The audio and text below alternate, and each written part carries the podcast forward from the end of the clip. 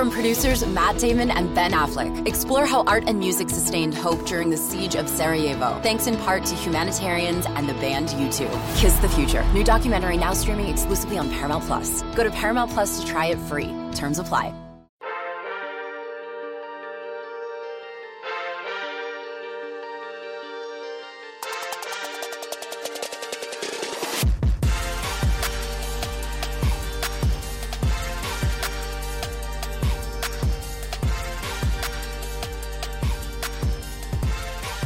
Good morning, Bucknutters. Welcome to the Bucknuts Morning Five here on Monday, November 16th, 2020. I am Dave Biddle. I'm very happy to be joined by Mark Porter. A lot of questions from listeners to get into on today's show.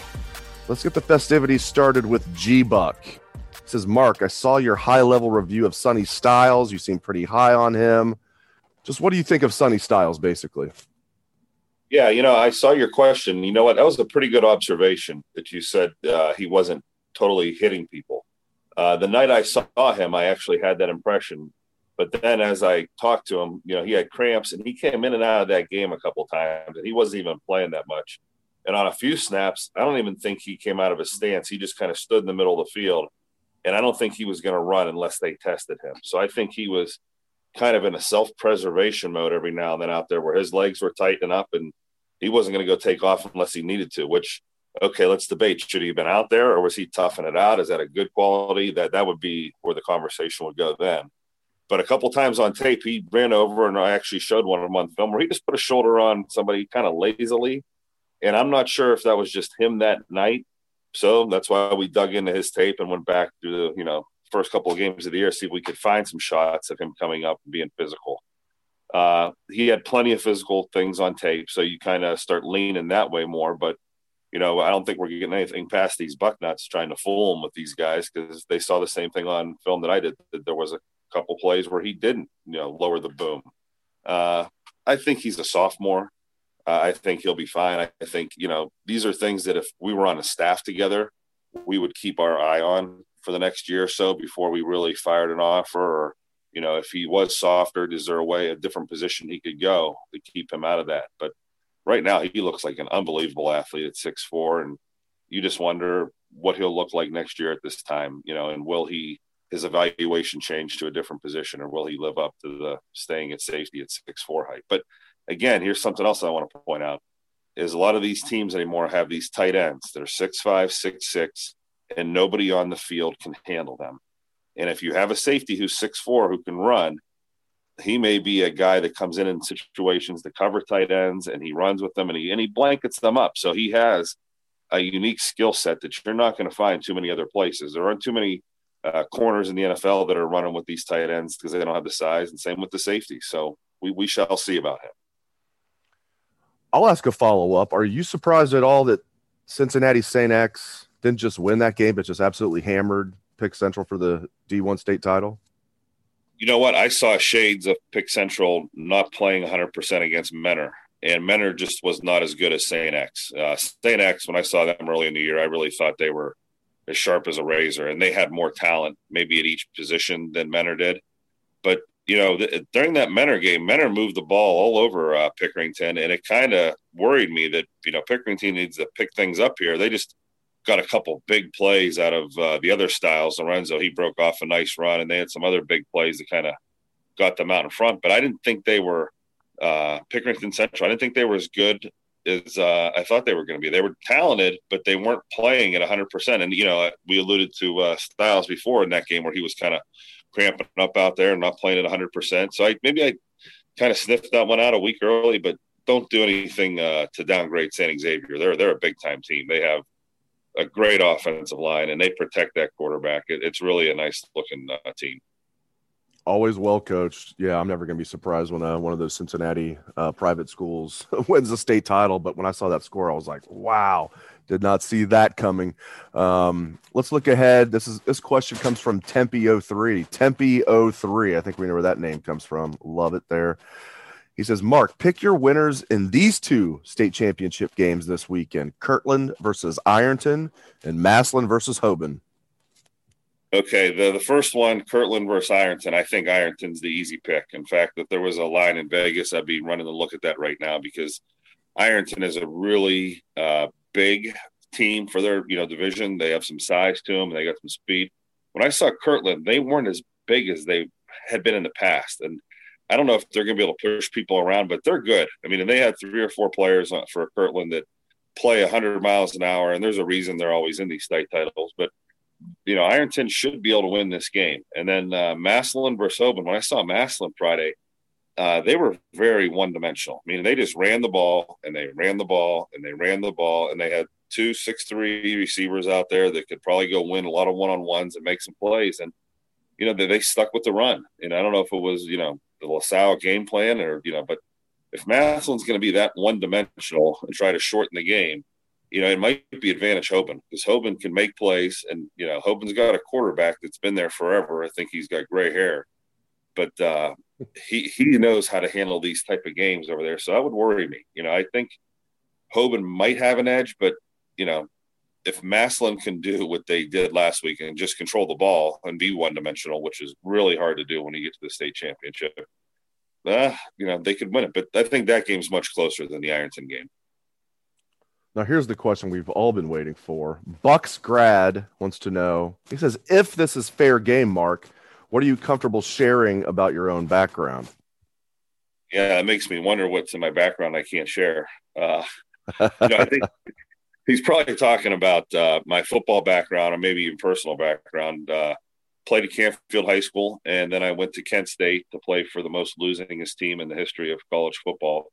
Uh, we were five, 49 and one while I was there and played for Pete Cordelli and Jim Corrigall. Uh, the best part about my career is I made it all five years. Uh, played in 44 straight games, got to start a game as a freshman, and you know had a very normal MAC career. You know, if you want to know about how I played, uh, while I was there, the there was a tight end OJ Santiago. That my senior year, I had to start splitting reps with because uh, he was a future third round pick of the Atlanta Falcons, later to go to the Super Bowl that year and invent the Dirty Bird. So he's known for his dance, uh, which I still remember to this day. But that gave me a little insight as to you know what talent was. You know, I was a normal six three tight end, and he was a six six, 250 pound kid that could run a four five, and you know he wasn't as good at football yet as I was, but at that point, I was like most players I see right now. I didn't understand that you know a good football player would eventually be supplanted by a, talented football player. And hence, I'm in the business I'm in now. So I think that experience there kind of gave me a, a little insight to this process, and you know, kind of gave me a realistic, you know, real life situation that I had to go through.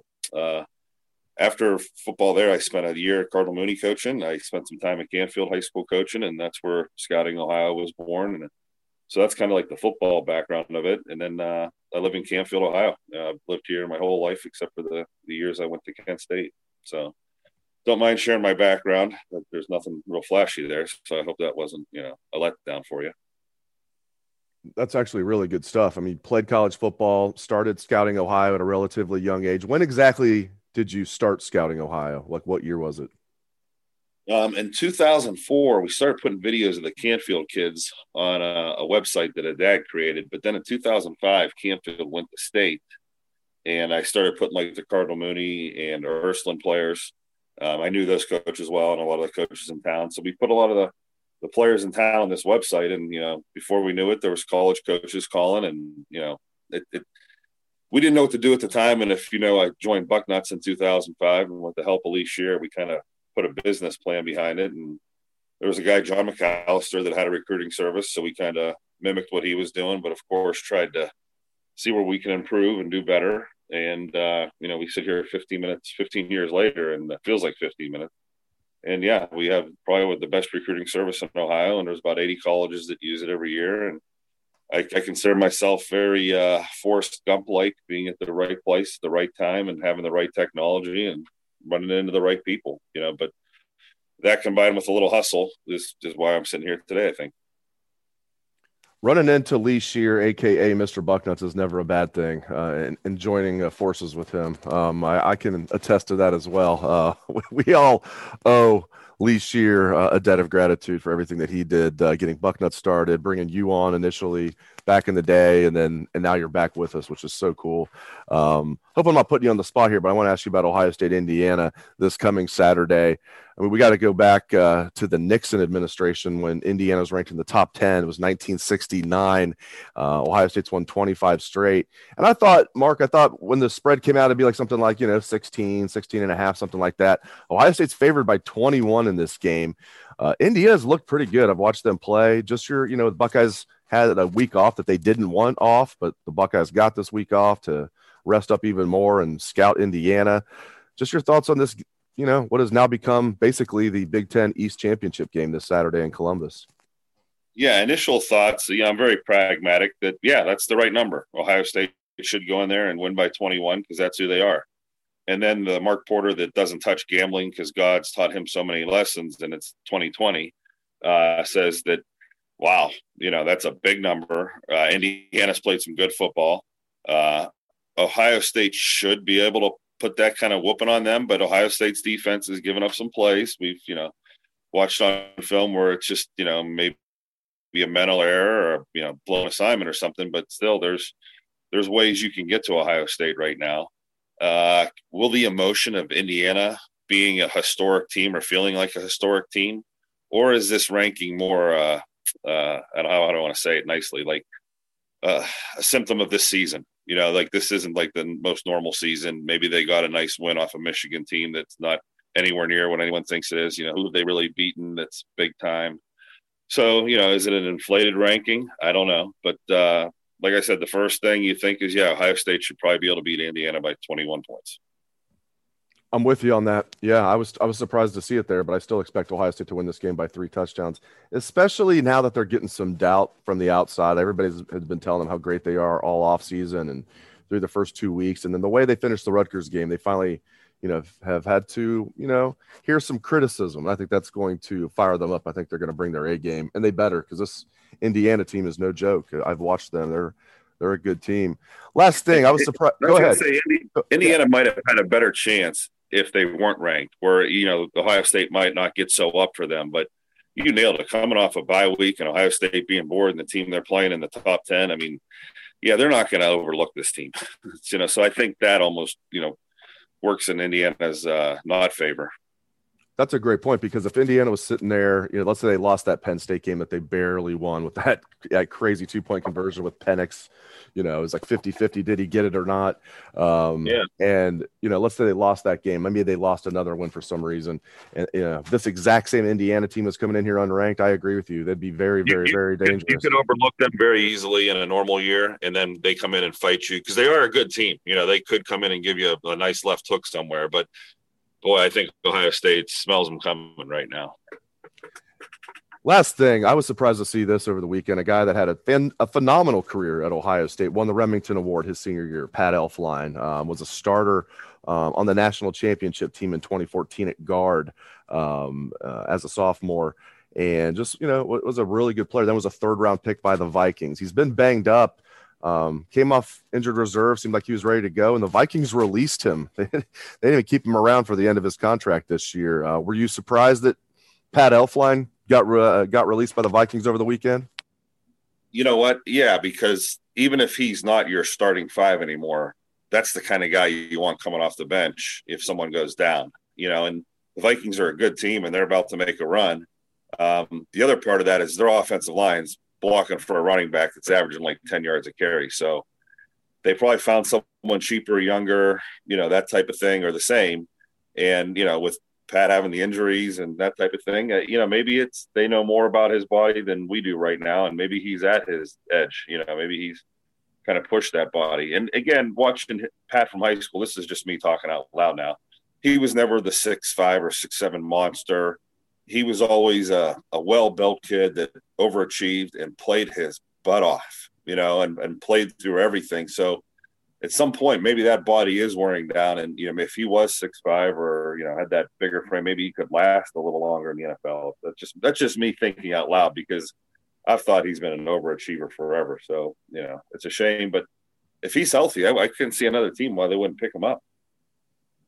How about Corey Linsley, by the way? Speaking of former Ohio State centers, I mean, Corey Linsley is just having a, fin- a phenomenal career in the NFL uh, as the center for the Packers. Came in as a fifth round pick. Uh, he's been an Iron Man there. He, he's as steady as they come. And, uh, you know, he's a big reason the Packers are having a, a, great year this year. I think maybe a bigger reason is Aaron Rodgers. But how about your boy, Corey Linsley? I, I just am really, really happy for him. Yeah, you know, he's a Boardman kid, a local kid, and he's like just like a Pat Elflein, uh, not the biggest kid, but survives on all the other stuff. And you know what? The best ability for him has been availability. I can't remember him being injured, but maybe one time for the Packers. So that's another thing. You keep showing up week after week after week. You know, that, that goes a long way where maybe Elflein being in and out, that kind of hurt him. But what a, what a story he's going to have. Uh, I like when Linsley comes back into town and I see pictures of him with some of the kids at Boardman one of those great guys, especially when you consider he's a Buckeye. Yeah, great family. He stayed down to earth. Love Corey Linsley. Yeah, I knew he was from your neck of the woods, so I wanted to give him a shout out there. Um, great stuff from Mark Porter. Uh, good getting your insights on Sonny Styles and others. Good hearing your background for the listeners out there that might not know you yet. Get to know Mark Porter. He's going to be a regular on the Bucknuts Morning Five, and he, of course, is our newest staff member at Bucknuts. He runs Scouting Ohio. So thanks again to the knowledge of Mark Porter. And thank you to all listeners out there for tuning into the show. If you like the show, leave us a five star review, or if you're on YouTube, subscribe. All of that helps. We appreciate that very much. So thanks for tuning in. Have a great day, Bucknutters.